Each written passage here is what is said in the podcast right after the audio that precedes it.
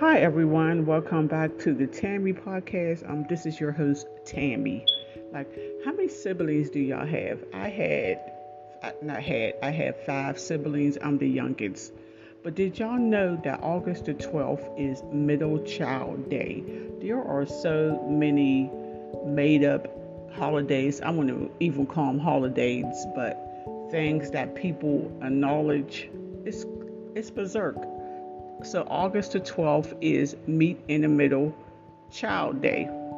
No need to have sympathy for the people being celebrated on Mid- Middle Child Day. It turns out their family position can come with meaningful perks. You learn some great social skills as the middle child.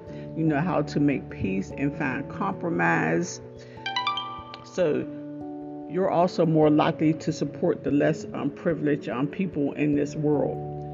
My late son, um, who's with God right now, he was the middle child. He was the third child born. Born.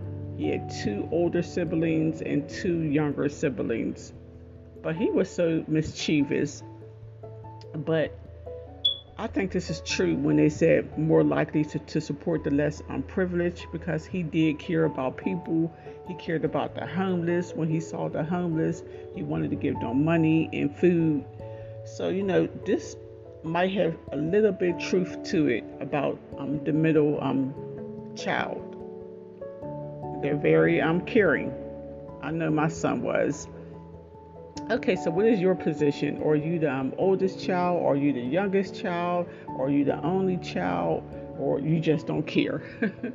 okay, um, everyone. Well, um, thank you for listening to the Tammy podcast. Have a blessed day.